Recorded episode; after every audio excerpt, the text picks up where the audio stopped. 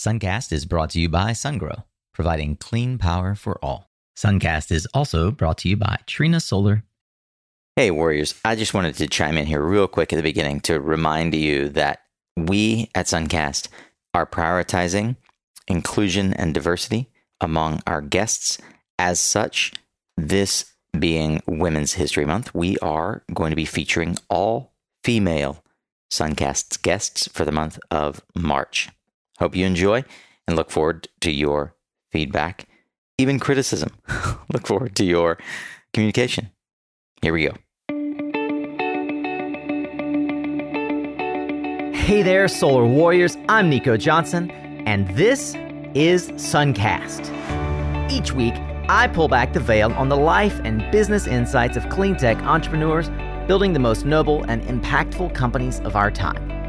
I hope what you learn from this conversation is a catalyst for your own growth. So thanks for tuning in, and welcome to our tribe.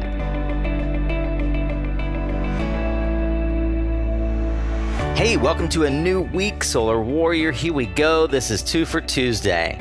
Whether that's a tactical Tuesday or just content from one of our many live events like SPI Podcast Lounge, this is going to be a short form conversation, typically with subject matter experts designed to give you the practical tools, tips, and advice for building your solar business or career. And grow with us here on Suncast, as I know you will. I'm so glad that you've decided to join us again and level up your game. Remember, you can always find the resources and learn more about today's guests and recommendations in the blog at mysuncast.com. So get ready to tune up your skills, Solar Warrior. Here we go with another powerful conversation on Suncast. And this is the Podcast Lounge, sponsored by Radiant REIT and produced by Suncast Media. I'm Christian Roselund, the U.S. editor at PV Magazine, and we are taking over the Podcast Lounge. I'm joined here by managing editor. Managing editor Erica Johnson, PV Magazine, and we are very excited to be here at Solar Power International Smart Energy Week 2019 in Salt Lake City. That's great. And, degrees. And we are joined today by Erica Myers at Smart Electric Power Alliance, SEPA. And we're going to be talking today about distribution system infrastructure and planning to support optimized charging in electric vehicles. and it's September 26th, a little after 10 a.m. So, Erica, can you talk to us a little bit about the trends that are taking place right now within the EV infrastructure uh, space? Sure. So, at a really high level, there's a lot going on in electric vehicles. I'm sure a lot of the folks here have been listening to the new content that we've had. They may have driven some cars that are out front. Uh, they may have seen some of our exhibitors. And we're really excited to bring more electric vehicle content to the show, and we plan to do more of that even next year. Uh, we see that electric vehicles are really tied in closely with what the folks here at the show are trying to accomplish. When we think about clean energy integration, uh, when we think about grid modernization and how we integrate all these different distributed energy resources into the modern grid, uh, vehicles are absolutely part of that equation. And we see electric vehicles as a way to help uh, integrate even more clean energy. So if we can manage the charging in a way that allows us to increase the amount of solar or wind that goes into our system, uh, that would be good for everybody here. So, when we think about electric vehicles, uh, it really is uh, largely being induced by the lower cost of batteries. Uh, as we see cheaper and cheaper batteries, the cost proposition for buying an electric vehicle becomes even better for the consumer. It'll be at some point when we see fleets uh, taking over the space, especially um, because fleets are largely driven on their bottom line. Um, electric vehicles present an opportunity for them to outbeat their competitors. And so we see the, the ta- uptake of fleets as one of the bigger drivers. And especially when we think about distribution system infrastructure, the fleets could overwhelm our system if we're not being prepared today.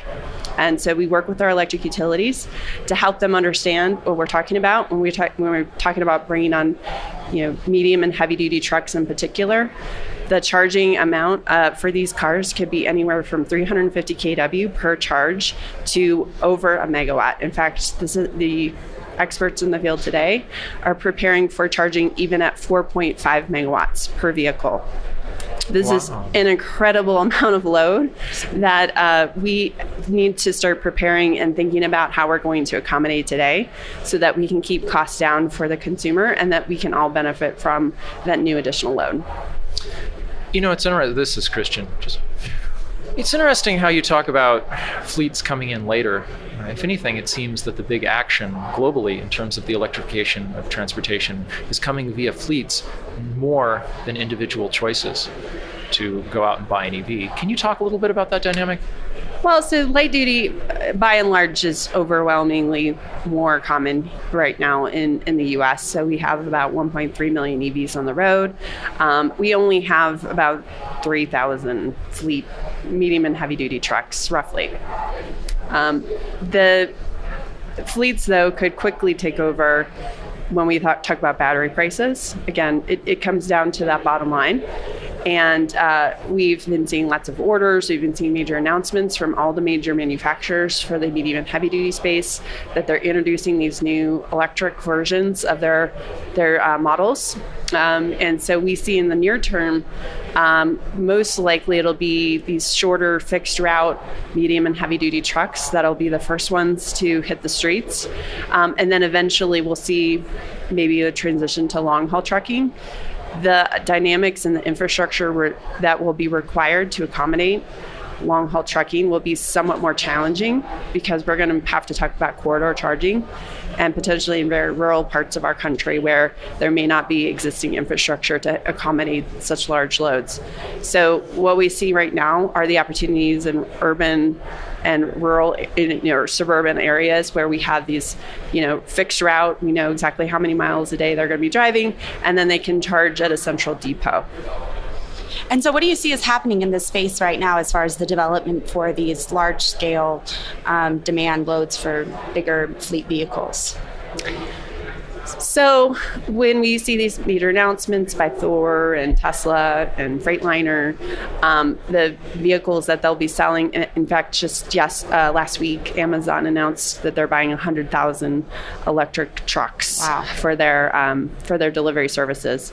So we see these big announcements, and then I have utilities calling me, "Where are these vehicles going to show up? You know, are they going to come to my territory?" And I have to tell them I don't I don't have that information. um, but I, I do tell them, you know, what you need to do today to start thinking about the possibility of these fleets uh, showing up in your service territory is mapping out and understanding where those fleets are located. And you know, looking at where your substations and transformers are in relation to those fleets and where there might be some existing constraints. If, you know, you do some back of the envelope calculations on the number of new vehicles that might go into those fleets, um, you could quickly understand where there might be some constraints. So we're encouraging our utilities to be proactive, reaching out to those fleets now to understand what they're thinking about. And so then they can incorporate that into their distribution planning processes.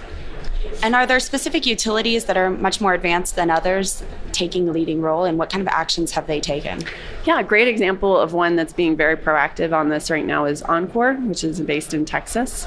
Um, they actually did develop a tool um, whereby they purchased some fleet information and then they overlaid it with their existing substation infrastructure.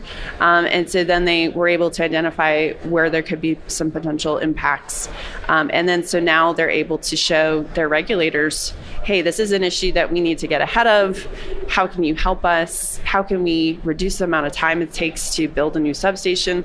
Um, if I have a fleet that's telling me they want to come in and bring in, you know, 50 trucks and I need a new substation that's connected to transmission, it'll take me 18 months just to get regulatory approval to bring in that new transmission line. That doesn't include the amount of time it t- takes to construct the substation.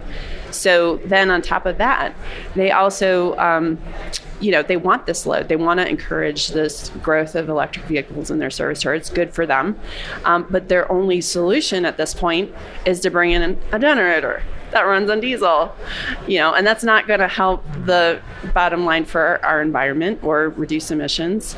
Um, it's probably not something that the fleets want to do but that's the solution they have. So how can we think about other alternatives to shoring up that need with things like battery storage Is that the only solution that they have, or is that the only solution that they're pursuing? That's the solution that they've been using for other similar kinds of requests. Um, so they're in the oil and gas space. Um, as you know, in Texas, there's a lot of that. And so when they have, for example, um, a drilling operation that needs a lot of power, then it, they know that it'll take a long time for them to deliver the power. That's that's what they've been using to help those sites get online much faster. And yet, we've seen solar being installed in West Texas to support oil and gas drilling operations. In fact, there's a fairly Exxon signed a fairly large PPA because they realized that solar would be cheaper mm-hmm. to power their drilling operations than the other options. Mm-hmm. All right, Warriors. So you know that high demand charges can ruin a good commercial solar cell. But what if you could offer your clients 30% in demand charge savings at a tenth? That's right, a tenth the cost of installing a battery. You can now do that with DemandX, a new demand charge reduction software from Extensible Energy. Check it out at extensibleenergy.com and read the three case studies on how DemandX significantly reduced demand charges and increased ROI without batteries. As a Suncast listener, you can also get a free demand charge analysis at extensibleenergy.com forward slash suncast. What do you have to lose? Crunch the numbers and see for yourself how Extensible Energy's inexpensive DemandX software is a win win for you and your commercial solar clients. Hey, Warrior, I bet you're already aware of CPS America's dominance in C&I with over 30% market share. But did you realize that they also shipped 500 megawatts of utility scale 1500 volt inverters in 2019? Their unique design flexibility makes them the only company with the ability to eliminate DC combiners in the field. And their DC to medium voltage balance of system bundle allows for as much as 40% reduction in costs. But wait, there's more. With string inverters increasingly used in utility applications, CPS is infusing smart tech innovations to drive down costs along the value chain from DC generation to AC delivery.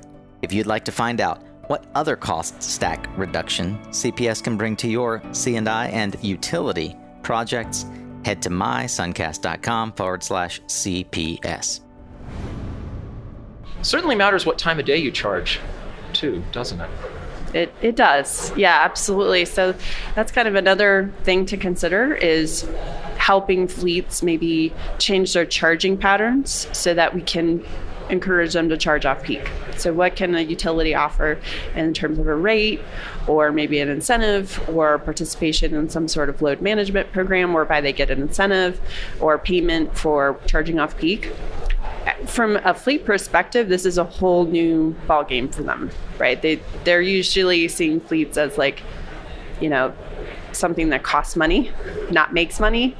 The the calculation for them, and depending on what they do, is that they want to maximize the amount of profit. So the way that they're deploying their fleets is is directly correlated to profit uh, generation. So what we're asking them to think about is if we can compensate you for charging off peak or maybe even providing that you know battery capacity in a vehicle to grid scenario you actually could make some money just on your fleet so this is going to be a whole new way for fleet managers to be thinking about how they're deploying vehicles. The value proposition will change. Um, so it is an interesting time. Yeah, sure.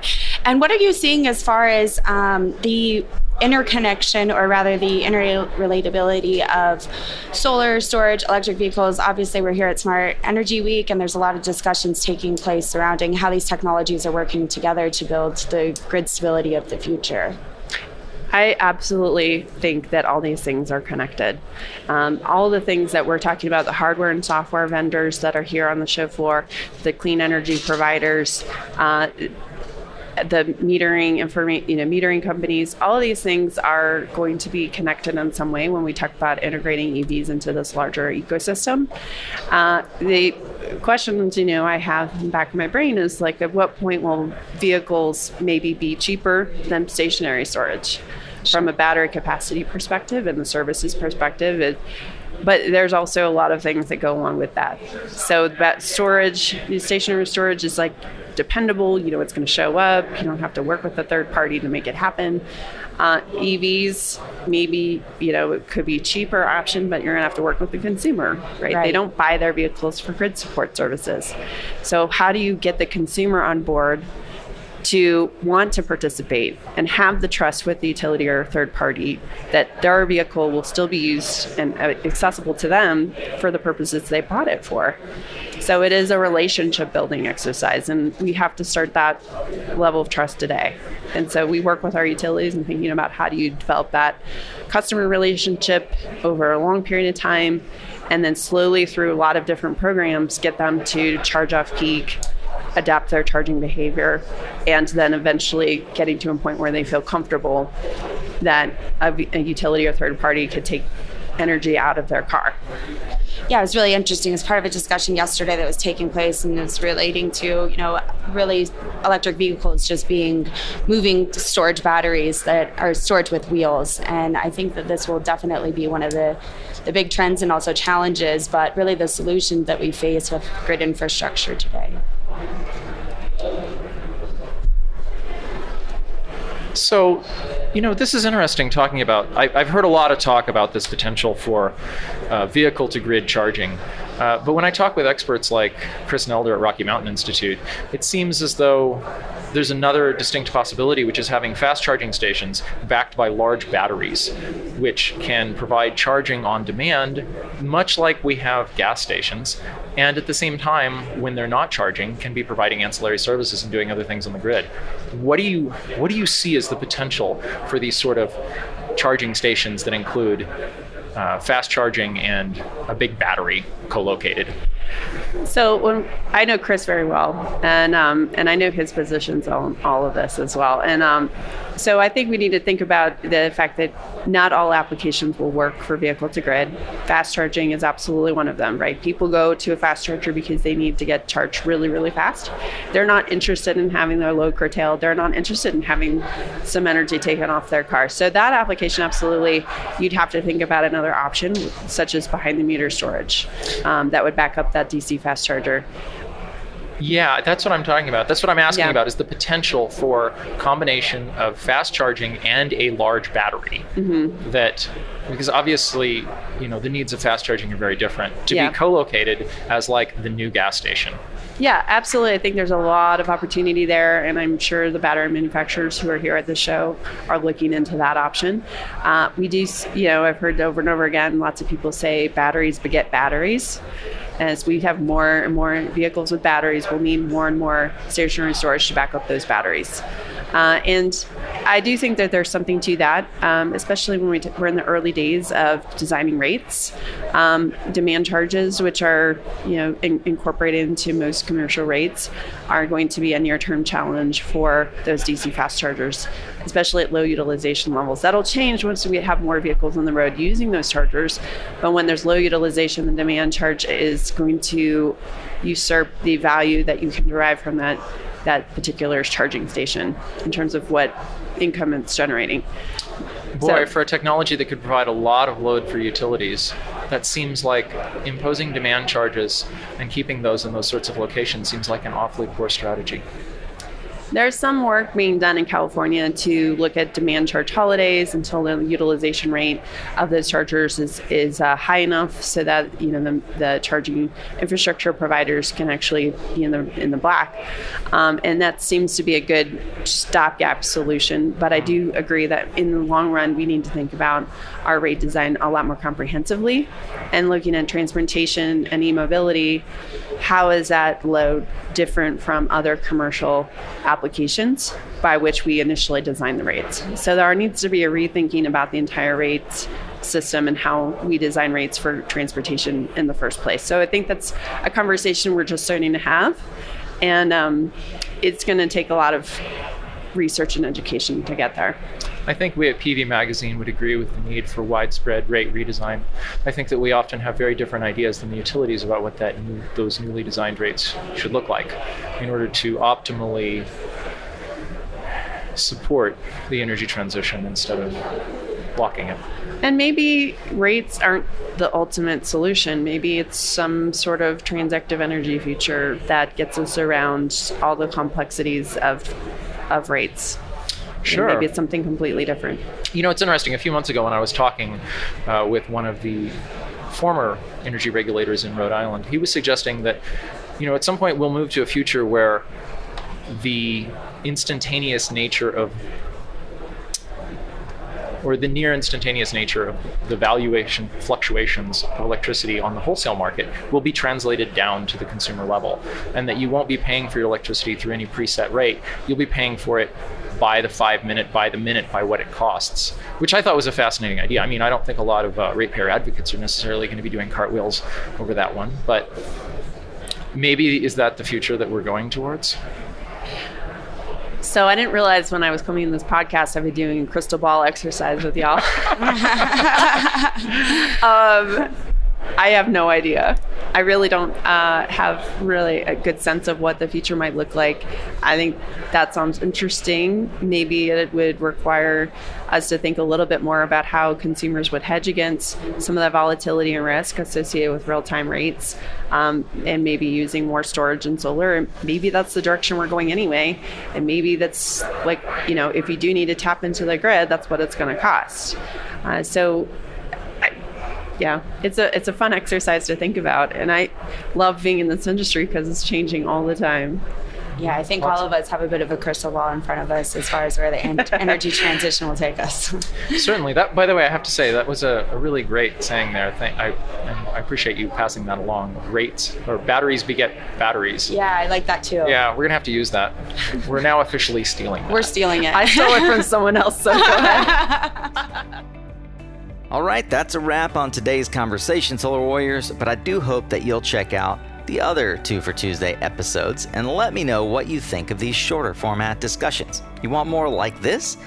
You can find more than 200 episodes, resources, highlights from the discussions, along with social media links to each guest episode, book recommendations, and so much more over on the blog at mysuncast.com.